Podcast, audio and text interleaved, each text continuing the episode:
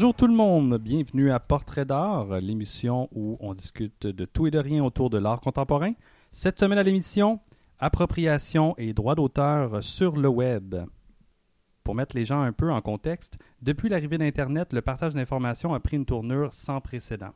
Tout ce qui a été dit et créé dans le monde est maintenant accessible en quelques secondes. Malheureusement, le fait que tout soit accessible emmène de nouveaux problèmes en ce qui concerne l'aspect légal de ce partage d'informations. Alors qu'il semble évident que d'entrer dans une galerie pour prendre une œuvre exposée et l'emporter chez soi soit un vol, lorsque l'acte se déroule en ligne, c'est plus difficile d'arriver à un consensus à savoir est-ce que l'acte est illégal ou non? Est-ce qu'on a le droit de faire ça?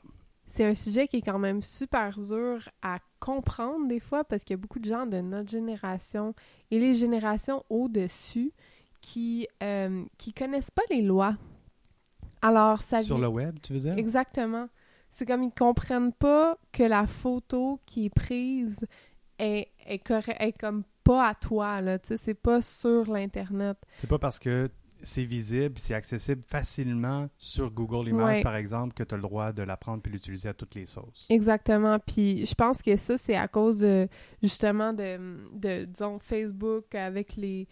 Si tu vas sur les GIFs, là, il y a tellement de trucs, ou un GIF, là, de, je sais pas moi, Gilmore Girls, Fresh Prince of Bel-Air, Friends, t'es capable de trouver facilement des trucs qui viennent dans la social media, dans le pop culture, et puis, on, théoriquement, il y a des droits d'auteur, mais parce qu'il y a eu un GIF qui a été un peu transformé, mais là, c'est comme, on a le droit de le partager sur Facebook, mais les gens ils comprennent pas que ça a été transformé. Ils voient exactement ce qu'ils ont vu sur leur télé. Alors moi, je pense que c'est peut-être de notre génération et la génération un peu au-dessus.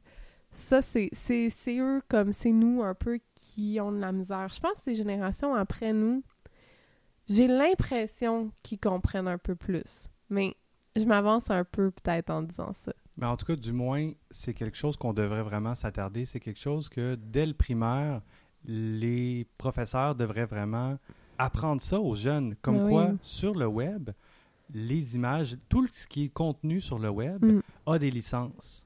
Ouais. Et je comprends que ça peut être mélangeant, et par- parce que ça l'est. Parce Ben que oui. c'est tellement abstrait que c'est difficile à gérer. Versus si, par exemple, tu as une image imprimée chez toi, encadrée euh, sur ton mur. Ouais. C'est certain que je vais pas arriver chez toi, puis je vais le prendre, puis je vais l'emmener chez moi, parce que on, on sait que c'est un vol.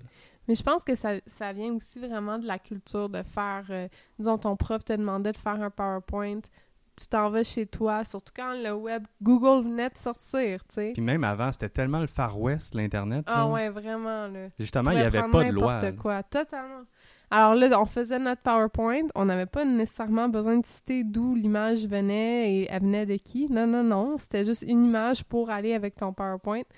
Puis les profs, dans ce temps-là, ils utilisaient juste des livres. Google, ils comprenaient même pas, tu sais. Alors c'est c'est de là que je pense que ça a commencé, tout ce malentendu-là. C'est des habitudes qui sont vraiment ancrées en nous, Ouais. en- du moins avec nos générations, Ouais. et qu'il faut absolument briser. Parce que justement, la problématique, puis j'en vois tous les jours des situations comme ça, si, exemple, tu ouvres un compte Facebook où tu veux modifier une photo, tu veux mettre une photo en bannière ou une photo de profil, Mm. le nombre de personnes qui vont sur Google, prennent n'importe quelle image qui leur plaise puis les met là, ne savent même pas que ça, c'est illégal. Ouais. Parce que quand tu mets une image sur Internet, il y a une licence. Ça peut être une licence qui est, oui, libre de droit. Ça peut être pour utilisation personnelle. Et il peut y avoir des frais reliés à ça. Et c'est important que, que les gens comprennent ça. Parce que justement, on s'en rend même pas compte. Puis, euh, je veux dire, regardez dans les, les profils de vos amis Facebook en ce moment. Je suis certain que la majorité ont du contenu volé. Puis, c'est même pas volontaire. C'est vraiment non. juste. C'est ça, ça- il on faut. le sait pas. Tu sais, c'est sûr que on est, on essaie, surtout cette émission-là, je pense que Jean-Seb, t'es d'accord avec moi qu'on on veut en parler parce qu'il y a tellement un, un- Une lacune? une lacune comme personne comprend, même moi. et je, je savais pas, j'ai jamais vraiment pris le temps à m'attarder à penser comme si je prends cette image-là de la, la culture populaire, est-ce que c'est vraiment un, un vol?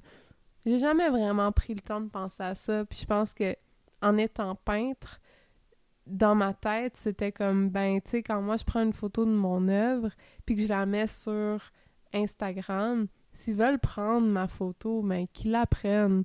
Tu sais, moi, j'ai encore l'œuvre chez moi. Ça, ça change rien.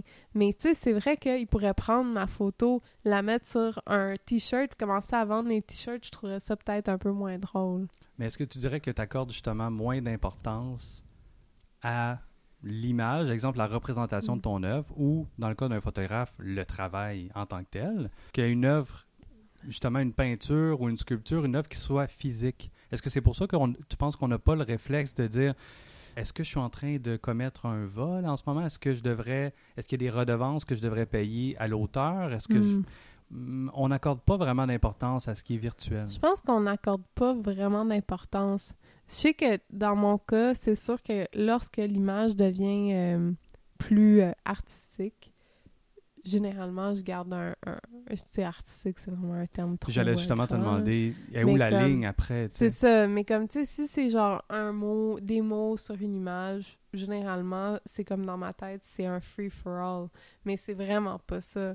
Parce que quand c'est genre, je sais pas moi, une photo euh, en macro ou genre une photo quelconque là, d'un, d'un Instagram d'un artiste, je prendrais jamais qu'est-ce qu'il y a sur l'Instagram de l'artiste, jamais.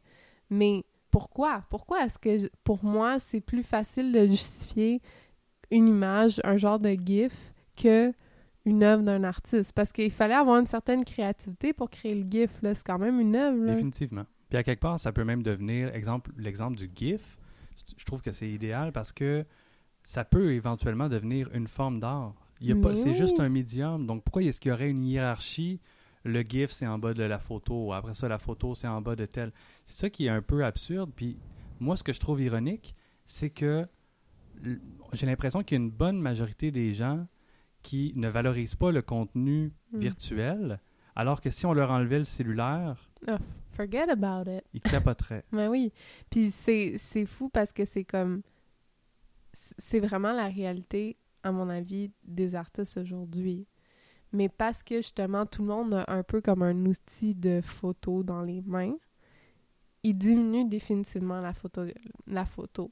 Je sais pas pour du toi, fait que c'est démocratisé, peut-être. euh, Ouais. Moi, j'ai l'impression que, que la photo est vraiment devenue un petit peu plus euh, lowbrow qu'avant. Si tu poses la question à, à- à, euh, monsieur, madame, tout le monde ou, ou quelqu'un qui fait de la photo, souvent on va avoir tendance à valoriser vraiment la photo analogue, ce qui ramène un peu à la peinture, le côté Mhm. Tactile, l'aspect physique Exact. de l'œuvre, qu'une image numérique. C'est ça. Et même moi, en tant que photographe, j'ai tendance, je devrais pas le faire, mais j'ai tendance à vraiment faire la- le même raisonnement. Puis quand je fais du travail, entre guillemets, sérieux, Mhm. je vais pas le faire au numérique. Je vais le faire à la, je vais le faire analogue avec du film, Ah, euh, ouais. imprimé avec un. Ça sera pas pareil. Pour moi, j'accorde plus d'importance justement à l'aspect physique, ce qui est complètement euh, ridicule parce que je, je fais des photos dans des, dans des mondes virtuels complètement également, tout ça. Mais l'aspect physique, c'est vraiment intéressant. C'est vraiment perturbant à quel point on, je- on dirait qu'on accorde plus d'importance à ça. C'est ça qui est, qui est un peu perturbant parce que on vit dans un monde virtuel. Tout est virtuel. On a, on a même plus vraiment besoin d'avoir genre une TV. On peut tout faire sur notre iPhone. on passe la majorité de notre temps, de nos jo- journées, dans un monde virtuel, que ce soit sur Oui. un téléphone cellulaire, dans un jeu vidéo, sur, à la télé, peu importe. Non seulement les œuvres, oui, en art, tout ce qui est virtuel, j'ai l'impression qu'on, que c'est euh, dévalué, là. Mais même les relations interpersonnelles. Mais oui. C'est tellement fou parce qu'une relation, tu peux tellement rentrer assez profondément dans une relation virtuelle parce que il y a un peu ce, ce genre de masque créé par, par votre écran. Tu sais, ah, personne ne peut vraiment savoir ma vraie personne, mais Tu as une limite, puis aussi, le Mm. moment où tu te sens plus à l'aise, ouais, ben, tu fermes l'écran. c'est ça. Exact. Moi, je sais qu'en en tant qu'ado, c'était vraiment... euh, moi, c'est ce que je faisais tout le temps, là, de genre 12 ans jusqu'à 18 ans. J'avais des amis euh, qui étaient... que je n'avais jamais rencontrés. Puis c'est...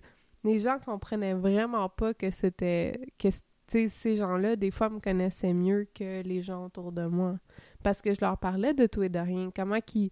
Ils pouvaient pas me juger. S'ils me jugeaient, je faisais juste les bloquer. C'était pas très compliqué. Mais tu sais, ça, c'est- c'est très intéressant parce que tu peux vraiment développer quelque chose sur une relation euh, cyber. J'aimerais qu'on parle de certains artistes dans l'histoire de l'art qui ont euh, utilisé l'appropriation, de différentes manières, comme Andy Warhol, Ouais. euh, dans les années 60, où il a été poursuivi en justice par plusieurs artistes et il a perdu. Puis à ce moment-là, il a commencé à demander justement la permission quand il utilisait une image d'un photographe comme, comme source ou qu'il se la réappropriait d'une certaine manière. Penses-tu que Andy Warhol se ferait juger durement maintenant? Parce qu'il modifiait toutes les images qu'il prenait. C'est là où ça devient un peu dangereux, si on veut, ou intéressant, dépendamment comment tu le vois. Mais en altérant une image ou une source, exemple, je prends une image, puis toi, tu la reprends, tu te l'appropries, mais à ta manière, puis tu vas, euh, tu t'en sers vraiment juste comme une base. Et que tu vas soit peindre par-dessus, soit tu vas découper des parties, mais Mm. ça reste que tu as pris mon travail, Mhm. mais la ligne où ça devient accepté, où ça devient une nouvelle œuvre, Ouais. et non juste un plagiat, un, c'est mince, et deux, c'est extrêmement flou. Ouais. Qui, qui juge de ça? Comment est-ce que tu peux... C'est pour ça que je trouve ça excitant, à quelque part, parce que de repousser les limites comme ça sans arrêt, c'est, nécessairement, c'est de jouer avec l'interdit. Parce que je vole le travail de quelqu'un, mais à quel point est-ce que je peux le modifier ou pas pour que ça devienne légal puis une nouvelle Ouais. œuvre? Tu sais, je comprends l'intérêt à quelque part avec ça. Moi, je pense pas qu'il avait nécessairement ça en tête là, quand il le faisait, là, Andy Warhol. Mais c'est ça ce qui est. Ça, je- tu vois, j'aurais aimé ça, pouvoir lui demander Ouais. pourquoi? Pourquoi le- la Campbell soup? mais, mais la soupe Campbell, pour moi, c'est déjà plus valable parce que tu changes le contexte ouais. du truc. Mhm. Tu le prends, tu prends un objet qui est un objet commercial pour en faire vraiment un objet d'œuvre d'art. Ouais. Là, pour moi, ça, c'est l'appropriation qui est 100% valable. Mais il y avait mais ça c'était son truc là, il prenait tout ce qui était dans la pop culture puis il, il le mettait dans les musées, c'était ça Exact. Andy Warhol. Alors Sauf que au départ, il prenait des photos d'artistes Hmm, qui étaient pris par des photographes artistes, ouais, puis il les les retransposait en peinture. Ouais. Et c'est là où il y a eu la difficulté, puis Ouais. s'est fait amener en cours trois fois et qu'il a perdu trois fois. Ouais. Parce que, puis, c'est- puis je comprends, parce qu'à quelque part, qu'est-ce que tu as vraiment amené de nouveau? Est-ce que juste de changer le médium, c'est suffisant? Parce qu'on a vu des exemples récemment, puis dans le passé, que non. Hmm. Certaines personnes semblent dire que c'est pas suffisant. Il faut que tu changes le contexte. C'est ou- quoi le nom de l'artiste là qui avait fait les euh, les Instagram? Euh, Richard Prince. Oui, Richard Prince, il avait aussi, il me semble que tu me disais qu'il avait fait une il avait pris une photo, une œuvre, puis il avait juste peint dessus très très finement. Exactement. Il a pris une, euh, une image de, de- Malheureusement, le nom m'échappe de l'artiste, mais on le mettra en lien. là. Tous les liens dont on va parler aujourd'hui seront dans le- la vidéo euh, ou sous le podcast. Mais justement, il avait pris comme source une image d'un photographe d'un Rasta et il a fait trois taches de Mm. peinture sur le visage et il a rajouté un collage de guitare. Mais pourtant, tu vois 80% de l'image d'origine. Il a été emmené en cours, évidemment, pour ça, mais il a gagné. C'est ça, moi, qui me, Ouais. qui me perturbe. Alors que, en comparaison à ça, tu as Jeff Koons Mm. qui se fait emmener en cours par ceux qui détiennent les droits, le, le leg, si on veut, d'un photographe connu. L'image, c'est un jeune garçon et une jeune fille nus qui se tiennent par la main. Mhm. Jeff Koons a refait une sculpture avec ça, une espèce de petite statuette Ouais. euh, qui, qui, qui est super belle, qui reprend l'image du garçon et de la fille, mais ils se tiennent pas par la main, ils lui donnent des fleurs, puis ils sont... Il y a plein, plein de fleurs à leurs pieds. Donc pour moi, il a changé le contexte, il a changé le médium, le message est plus du tout le même, et il a perdu. Ouais. Ça, tu vois, à mon avis, là, c'est, ça, c'était vraiment fou parce que je, je connais très bien c'est quoi cette sculpture-là. Oui, il a changé le médium, comme tu as dit, mais c'est même plus la même chose, là. C'est même... Tu peux même pas... C'est pas le même contexte, là. C'est- Exactement. C'est complètement ridicule, comme... Qui est perdu? Ces gens-là avaient un crise de bon avocat. Honnêtement, j'en- je comprends pas parce que à- moi, je trouve que ça laisse un précédent que, qui est très dangereux parce que veut, veut pas, dans l'histoire, Mm. de s'inspirer de d'autres œuvres ou de d'autres artistes, c'est c'est normal, on fait que ça. Mais oui, d'autres Tu- cultures, on le fait, on le fait dans toutes. Exactement. Que, ce que tu regardes, exemple, euh, le, le dernier film de Tarantino ou juste Kill Bill, le nombre de fois où, Hum. sais, c'est pas la première fois qu'on en parle, mais il est fortement inspiré. C'est des, Star Des- Wars. Hello! tu sais, Star Wars aussi, ça avait, ça avait été influencé. euh, Je savais pas. Me semble, je veux pas être, je veux être sûre, là, mais il me semble que c'était influencé par une histoire japonaise. Mais c'est souvent des, des films japonais, comme justement Tarantino, c'était des œuvres japonaises, Mm. comme euh, Lady Snowblood, c'est 100% ou à peu près Kill Bill. Mais les gens ont vu ça comme un clin d'œil, euh, il s'est pas fait amener en cours. Euh, moi, l'exemple le plus flagrant, c'est Hunger Games. Hunger Games, c'est un rip-off de Battle Royale, qui est un Ah, film oui, japonais. Oui, oui, c'est vrai. Et dans les livres, il en fait pas mention. Dans les films, il en fait pas mention. Euh, je veux dire, si on, met- on prend en comparaison d'autres artistes qui ont fait des trucs similaires, qui sont réappropriés ou qui ont fait un, un hommage à une œuvre, puis qui sont fait emmener en justice, puis qui ont perdu, je veux dire, faut que tu sois cohérent. Là. Si, si vraiment Ouais. là, c'est comme ça, euh, il y en a une méchante gang là, qui, vont, qui devrait tomber à ce moment-là.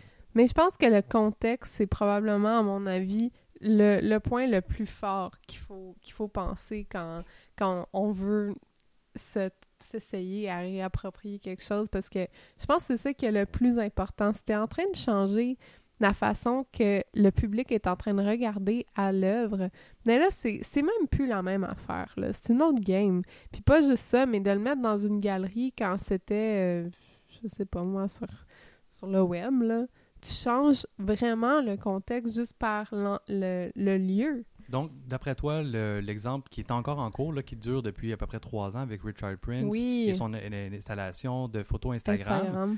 est-ce que selon toi, c'est quelque chose qu'on devrait proscrire ou le, le fait d'avoir changé le contexte, parce qu'on part d'une plateforme de diffusion d'images comme Instagram, Ouais. puis on le met dans un contexte muséal avec vraiment une, une sélection d'images qui est complètement différente. Mais tu l'as vu, la sélection d'images? Oui. C'est vraiment comme la. C'est vraiment comme la ce qu'on voit sur Instagram. Alors, Oui. tu vois le cœur, tu vois vraiment tout. euh, On comprend que c'est une image Instagram. C'est ça. Par contre, le, le format est un petit peu différent à cause de la sélection qu'il a fait. Ouais, ouais. Et aussi, euh, ben, nécessairement, c'est imprimé sur un grand format. C'est ça. Mais ce que je voulais dire, c'est qu'en tant que curator, Mm. Il a vraiment fait une sélection de différentes personnes qui, en, en bout de ligne, ont créé pas un langage, mais une cohérence là, dans l'exposition finalement. C'est pour ça que moi, se- selon moi, c'est suffisant. Il a changé le contexte, il a changé le, le format des images, il les a imprimées al- alors que c'était voulu pour être du web. Puis après, il a, il a fait une sélection des artistes, si on veut, ou des utilisateurs Ouais. pour créer une, une narration dans la galerie. C'était pas ça à la base. À la base, là, c'était des images sur une plateforme. La seule chose que je me pose comme question, c'est que si, si disons, moi j'avais pris une photo euh, de mon balcon, là je le mets sur le web, puis là, lui, il a trouvé euh, que ça fonctionnait avec ses photos de jardin. Là, il a pris ma photo de balcon, puis il l'a mis dans sa galerie, mais là, il fait plein d'argent avec ma photo de balcon. C'est là que moi, j'ai un problème avec ça. Parce que là, t'es en train de... de tu capitaliser de sur ton travail. C'est ça, t'es pas en- train de capitaliser sur mon travail, puis tu sais, t'as- t'as littéralement, t'es allé faire du shopping sur le web. Tu sais, ça, ça me... Ça, ça vient me chercher un peu. Je comprends, je comprends. Par contre, je trouve que c'est génie le fait d'aller sur le web puis de créer un peu comme maintenant on regarde plus si le concept était ça parce que je connais pas le concept. Si le concept c'est comme on regarde plus les la vie, on vit sur le web. Là ça change tout. Parce que là t'es pas en train de prendre ma photo, t'es en train de prendre le Instagram. Mais qu'est-ce que tu penses euh, à ce moment-là des travaux comme, euh, comme John Raffman, par exemple, avec son projet euh, Nine Eyes, qui est des images de Google. Mhm. Finalement, lui, il se promène sur Google Street View, Ouais. puis il capture des ça moments. c'est correct. Mais pourtant, à quelque part, il y a quelqu'un, il y a un photographe, même si c'est une machine ou peu importe, Oh, il y a oui. quelqu'un qui a pris les images à la base et lui, il les a juste repris. Il a fait une sélection, un peu comme Richard Prince a fait une sélection sur Instagram des clichés qui, selon lui, parlaient un avec l'autre. Ouais, mais les sélections comme, disons comme, parce que justement sur Google Maps, quand tu es en train de faire le Street View, il faut que tu passes comme de là à là à là.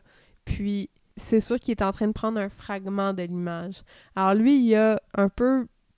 C'est sûr, c'est parce que quelqu'un a pris cette image-là à la composition, c'est pas lui qui l'a faite, mais à partir de cette composition-là, il a décidé de prendre d'autres images. puis il fait une sélection, mais c'est avec un autre but totalement.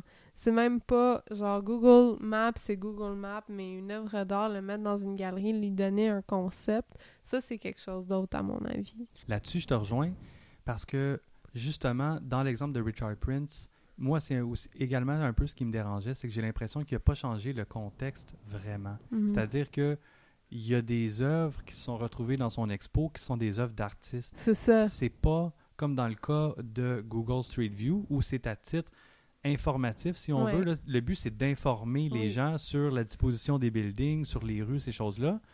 Et là, on le sort du contexte, puis on le remet dans un contexte nouveau, qui est le contexte artistique. Je pense que c'est peut-être là la, fine ligne qu'on devrait faire attention.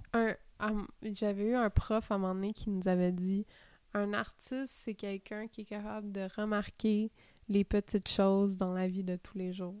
Puis si on pense à ça, la façon que lui a pris les images sur Internet qui ont été remarquées par des gens c'est pas lui qui a remarqué l'image. L'image a été remarquée par quelqu'un d'autre, clairement, parce qu'ils ont pris la photo.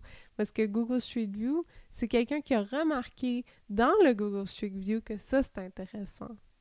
c'est comme, c'est le concept totalement. Puis c'est, à mon avis, c'est vraiment, c'est ça qui définit, genre, les, la différence entre ces deux actes-là. ça me fait penser aussi, parce que jusqu'à une certaine limite, euh, je veux dire, il y a des artistes qui font des, des, qui créent des œuvres soit avec des casques de réalité virtuelle, soit littéralement dans des mondes virtuels comme Second Life ou dans des jeux vidéo. Il y a des détracteurs qui vont dire que c'est pareil. Ça devrait pas être légal parce que tu n'as pas créé le monde dans lequel tu fais ton œuvre finalement. Un peu comme les gens comme on parlait de Richard Prince ou de d'autres personnes qui vont se réapproprier des œuvres. Moi, ce que je me disais, c'est que le virtuel, à quelque part, c'est pas tellement. Le monde virtuel, c'est pas tellement différent que quand tu te promènes dans la rue et que tu prends des photos, par exemple, le building ou tous les éléments dans lesquels que tu vas, que tu vas utiliser pour créer ton image, tu les as pas créés. Ça vient déjà de quelqu'un d'autre. C'est ça que je trouve intéressant parce que quand tu y penses, la photographie, c'est vraiment juste de prendre des éléments à gauche, à droite que tu n'as pas créés, mais de créer quelque chose de nouveau avec ces éléments-là. Oui. Et c'est ça, moi, que je trouve fascinant parce que c'est probablement un des seuls médiums artistiques que tu ne crées rien, tu réorganises les éléments. Tu remarques. Ouais. Tu, tu remarques des choses. Tu inclus des éléments avec, euh, en utilisant tel focal, en utilisant tel mm-hmm. cadrage. Ça, je vais l'inclure dans l'image ou je vais l'exclure mais je ne crée rien vraiment. Mais tu crées des concepts.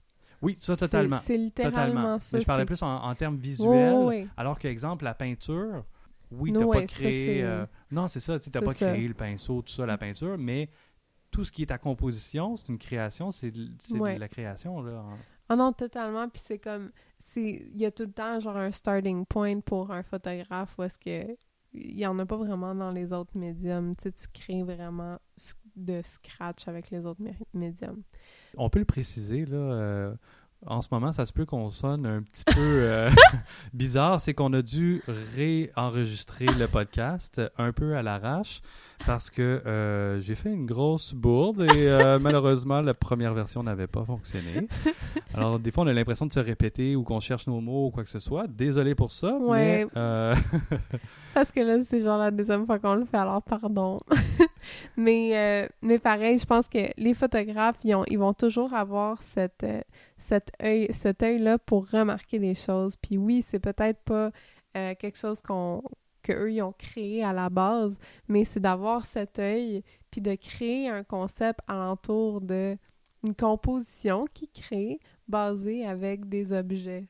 Alors pour moi, c'est la difficulté, mais en même temps, hein, ton monde commence à éclater à cause de la réalité virtuelle, à cause de les jeux vidéo puis, puis les mondes virtuels. Ça va jamais arrêter pour, pour les, les, photographes. À mon avis, il y aura toujours une façon de faire la photographie. Je sais que c'est un sujet que tu voulais aborder peut-être dans un autre podcast, mais je pense que ça pourrait fonctionner là, dans ce qu'on est en train de parler, là, ou du moins ça me fait penser à ça. Penses-tu que éventuellement là on parle dans un futur euh, éloigné, mais Mm. quand même, éventuellement, il pourrait avoir que des médiums virtuels? Est-ce que tu penses que le médium physique analogue serait porté à disparaître? Puis je te dis ça parce que, euh, ben, un, tu m'en avais parlé, mais Mm. aussi parce que récemment, il y a beaucoup de compagnies en photo qui ont décidé de complètement arrêter la production d'appareils photo analogues. Ouais. Et pour certaines compagnies comme Canon, par exemple, c'était plus ou moins surprenant. Mais il y a des grosses compagnies qui, a une- qui avaient un bon marché euh, des caméras analogues comme Leica Ouais. qui ont décidé, euh, qui ont annoncé cette année, c'est terminé. Il y a plus, il va y avoir que des appareils photo numériques. Est-ce que tu penses qu'on peut éventuellement ou qu'on on se dirige tranquillement vers un- un- une période où il n'y aura plus de, de, de médium autre que numérique? Oui. Puis c'est là que je me pose la question, est-ce que les lois vont devenir moins sévères sur les copyrights de... Est-ce que tu penses qu'il devrait être moins sévère? Parce que moi, au contraire, je pense que... Ben, c'est ça, c'est ce que je me demande. Est-ce que ça va être la norme de pouvoir utiliser une image que tu trouves online la- et de la modifier? Je pense que ces lois-là vont peut-être être plus euh, claires parce qu'on s'entend, tout le monde, quand on va online puis on, on agree de rentrer sur Instagram ou Pinterest ou whatever, il y a rien, on lit pas ce que c'est écrit, puis il y a justement ces, ces lois-là. Mais moi, je pense que ces lois-là vont devenir certains vont devenir moins sévères, comme le genre, si tu mets ton image online, attends-toi que quelqu'un va l'u- l'utiliser, mais ils doivent la modifier sûrement à un genre de pourcentage, comme il faut que ça soit 20% modifié, par exemple. Puis je trouve aussi que tout le phénomène d'appropriation, ça, ça s'inscrit dans un courant qui pense que tout a été, tout a été fait. Ouais. on entend souvent qu'en art, tout a, été- tout a été fait déjà. Ouais, non. Puis c'est un peu l'approche que ces gens-là ont souvent pour avoir parlé avec justement euh, euh, certains artistes qui, qui ont cette pratique-là. C'est qu'ils vont dire, étant donné que tout a été fait, le- la seule chose que je, peux, que je peux faire pour créer quelque chose de nouveau, c'est d'utiliser des footage ou des images trouvées, Ouais. puis créer quelque- à partir de ça. Parce qu'ils disent, le matériel, les matériaux sont déjà là. Moi, j'ai juste à les remettre en place dans une autre configuration et je crée quelque chose de nouveau avec ça. Et je peux pas faire autrement que de le comprendre Ouais. parce que, oui, on est bombardé d'informations, on est bombardé de, de, de contenu. Et en tant que photographe, ben, c'est un peu ce que je fais de toute manière. Parce que, comme on a dit, je crée pas les éléments, je les agence. Mm. Mais c'est quoi la différence à ce moment-là avec quelqu'un qui prend du contenu qui existe et qui les agence de façon à créer quelque chose de nouveau? L'idée est la même. Éventuellement, je pense que de mettre ton image, ça va être un peu comme compris que quand tu mets une image online, ben ça va être un peu à tout le monde. Ça va être un free for all. Parce que, tu sais, même quand j'y pense, là, les jeunes, euh, ils te prennent en vidéo, là, ils te prennent... Tu sais, c'est comme seconde main de te prendre quelque chose en vidéo. C'est devenu instinctif pratiquement. là. Mais pourtant, quand, quand nous, on était plus jeunes, il fallait demander. Ah, tu veux, je peux-tu te prendre en vidéo? Ils font plus ça maintenant, Mais c'est ça l'affaire, c'est qu'il faut encore demander parce que Il faut absolument demander. aux yeux de la loi ou selon la loi, c'est nécessaire. Tu peux pas juste publier une image ou une vidéo Mm. sans release. C'est illégal. Ouais. Mais par contre, comme tu dis, il y a- on dirait que la nouvelle Avec génération, Snapchat, ouais, c'est un, un- un principe qui se perd. Et moi, c'est ça. Je sais pas si on, on s'en va vraiment vers quelque chose où il y aura, ça va être le free for all, puis on aura juste plus, euh, tout va être accessible sur Internet, puis qu'on n'aura plus de loi par rapport à ça. Je pense pas. Je pense qu'au contraire, quand Internet est arrivé, c'était un un C'était peu, pas mal ouais, comme ça. un free for all, hein. et que plus ça va, plus on s'en va vers justement, on est en train de restructurer ça, comme on a structuré notre monde physique finalement. Puis ça me fait penser, ça vient tout juste de sortir justement. Il y a des grosses compagnies comme en ce moment c'est Fox News. Hmm. Euh, je vous irai voir le lien là d'ailleurs. C'est assez incroyable. Qui a contacté un photographe aux États-Unis parce qu'il y a eu un gros événement, euh, une, une grosse catastrophe naturelle. Il y a eu des- une, une inondation importante. Et il a pris des photos, des vidéos. Il s'est fait contacter par Fox News pour savoir s'il pouvait utiliser ces footages. Hmm. Euh, il les a euh, littéralement envoyés chier en disant no, fuck off, là. non, vous n'aurez pas mes footages. Et ils l'ont publié quand même. Hmm. Ben, ils sont cons.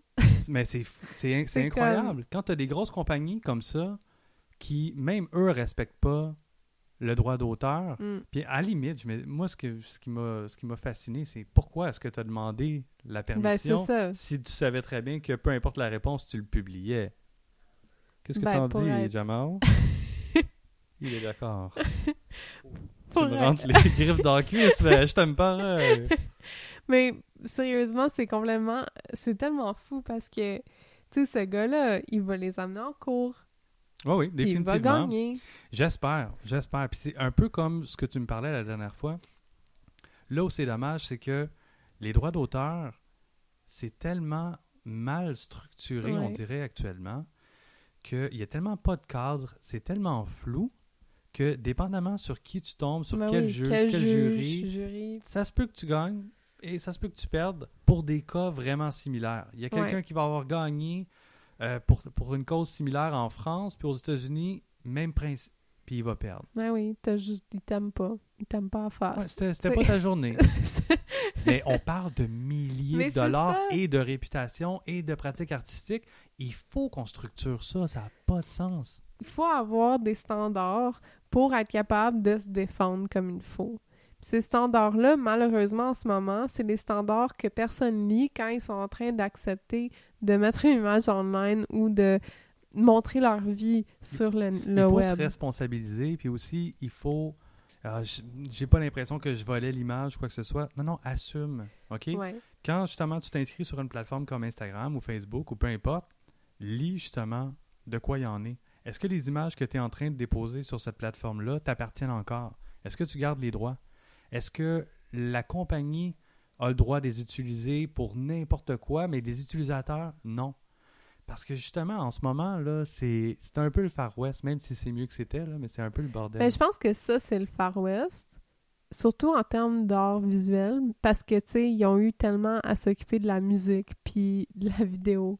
Mais, tu sais, la musique... Qu'on a structuré, c'est qu'on a bon exemple. structuré, tu sais, comme moi, je me souviens être une jeune fille, puis que avoir... Puis je pense que aussi c'est pour ça, d'ailleurs, le bémol, je pense que c'est pour ça que je comprenais peut-être pas totalement l'importance de, euh, de voler une image, parce que moi, dans ma tête, tu pouvais voler de la musique, tu pouvais voler euh, des vidéos, parce que c'est ça qu'on parlait. Quand j'étais petite, puis Napster est sorti, là, puis que tout le monde pouvait graver leur album préféré, ben, puis que là, ils ont closé ça. Je me souviens, ma mère qui vient me crier après en me disant « Va pas sur Internet, va pas voler, là, il va y avoir la FBI qui vont venir chez nous. » Tu sais, genre, elle m'a foutu la chienne, là. Ouais. J'étais comme « Ok, je puis jamais... Encore à ce jour, je ne download pas de la musique. Mais en plus, ceux qui downloadaient la plupart du temps de la musique sont maintenant sur des plateformes de streaming comme Mais oui, Spotify. Puis exact. pour les films, sont sur Netflix ou sur Amazon. C'est exactement comme ça que je vis. Spotify, Netflix. Là, si on pourrait juste avoir quelque chose pour l'art, on est en business. Ce serait fou. Mais est-ce que tu penses réellement que ce serait faisable? Parce que Oui. c'est tellement accessible. Puis il y en a tellement. On parle de. c'est Je peux, je peux prendre une image, puis dans la seconde, elle est partagée partout. Là. Sais, je suis une rêveuse. I have a dream. Non, Ouais. je suis- mais ça, ce serait utopiquement. T'as, je- quand même raison, là, tu sais, c'est quand même plus difficile à... Parce que c'est qui... Une image d'un artiste versus une image de, maintenant, peut-être un enfant de deux ans qui vient de comprendre comment utiliser l'iPhone de sa mère. Il y a quand même une différence. Ouais. Puis clairement, il est pas capable de lire la clause. Alors, c'est comme... On est foutu. Non, ça. mais je suis d'accord avec toi que ça prendrait quelque chose comme ça, Ouais. Même si c'est pas exactement comme une plateforme payante ou parce que tu sais, est-ce que c'est certain qu'en ce moment, si ça sortait demain, une plateforme payante où tu peux avoir tes images, tout ça. Mais en fait, je pense que c'est un peu comme le, le stock photo. Mm. Stock photo, c'est un peu ça. Tu as des, des images qui sont là. L'artiste décide c'est quel type de licence qu'il lui donne Ouais. puis les gens paient selon leurs besoins. Mais l'affaire, c'est que de plus en plus, les clients cherchent des du stock photo gratuit. C'est... J'ai une question. Vas-y. OK, si on, on disait que tu pourrais pas voler des photos d'artistes, mais tu pourrais voler des comptes qui ne font pas ça arti- artistiquement. Je pense que ça revient au même parce que le principe de droit d'auteur, ça s'applique pas aux artistes, ça s'applique à tout le monde qui crée du contenu. Et quand tu prends une image et que tu la mets sur Internet, tu crées juste Ouais, le- mais, tu ouais, crées mais du on a parlé là, de, de concept, là, puis de changement de, de concept, puis tu sais, comme si tu appropries une photo de, tu sais, euh, Mademoiselle Tremblay, là, qui a pris une photo de son balcon, puis que là, genre, moi, je suis comme, ah, j'aime vraiment cette photo-là, je pense que je vais l'utiliser pour une de mes œuvres, puis là, je la mets dans une galerie, ça change totalement de contexte, puis Madame Tremblay... euh, elle avait pas ces tu sais comme elle avait pris cette photo là pas dans ce contexte C'est juste que je trouve ça devient un peu dangereux parce totalement que euh, après, est où la ligne entre justement l'artiste puis la personne qui a pris juste l'image comme ça? mais puis- c'est ça mais si on faisait cette ligne là si on disait ben là quand vous créez des photos si vous n'êtes pas un artiste vous donnez le droit en allant sur Instagram ou nan, pour que les gens les prennent je pense que les gens seraient plus conscients de mettre leur vie sur le web de un puis de deux je pense que ça serait juste plus simple C'est intéressant. Je sais pas à quel point ça pourrait fonctionner puis que ce serait sain de faire ça, honnêtement, mais Ouais. ça, ça, ça pourrait être une option. Ça serait ça intéressant. serait ça serait ça serait poche mais ça serait comme tu sais la prof dans Mathilda là elle est juste une bitch mais le gouvernement serait comme ben là euh, arrêtez de niaiser Ou quitte à, à chaque fois que tu mets quelque chose, du contenu sur Internet, peu importe la plateforme, ouais on te demande, sans dire, mettons, êtes-vous artiste ou pas artiste, ouais dire peut-être, je lègue, je lègue Oui, mes droits ou je lègue pas mes droits. c'est ça Ce serait simple. Comme ça ça, serait la simple personne une qui question pas... clic oui clic non puis c'est tout tu sais Exactement. Puis là, une fois, disons que tu essaies de prendre la photo, mais là, ça fait comme ouin, ouin, ouin. tu peux pas prendre cette photo-là. Ou genre, Ouais. t'es juste pas capable de la, la cliquer. Alors là, si quelqu'un prend un screenshot, ben là, t'es vraiment dans le tort parce que t'as essayé de Oui, t'as contourné le... T'as contourné le- ça, ce exact. Alors, je pense que c'est ça. Écoute, Jean-Seb, on a, on a trouvé qu'est-ce qu'il faut faire. On sauve Internet euh, ce soir. Et pour conclure cette semaine, on vous pose la question, selon vous, est-ce qu'on devrait mieux structurer les droits d'auteur en ligne et les accès qu'on fait avec le contenu sur le web? Alors, euh, vous pouvez nous écrire euh, en tout temps. Je vous demanderai également si vous avez apprécié le podcast ou si vous aimez notre podcast en général, donnez-nous 5 étoiles sur, euh, sur l'endroit où vous écoutez le podcast, finalement, sur iTunes, Google, Google Play, euh, Balado Québec et Podbean ou sur YouTube. Vous pouvez vous abonner. euh, ça nous, ça vous fait pas une grosse différence pour vous, mais ça en fait une belle pour nous. Euh, ça nous permet d'être mieux classés. Il y a plus de gens qui vont voir notre contenu, notre podcast. Et puis, ben, on va pouvoir continuer à, poursuivre cette belle aventure. Diane, dis-nous, où est-ce qu'on peut te voir? Vous pouvez me trouver sur Instagram à A commercial Diane Rowe. Et puis euh, sur le web, mon site web est dianero.net. Et vous pouvez me voir sur Instagram, JSCraire euh, sur Instagram ou jscraire.com pour mon site internet. Au revoir!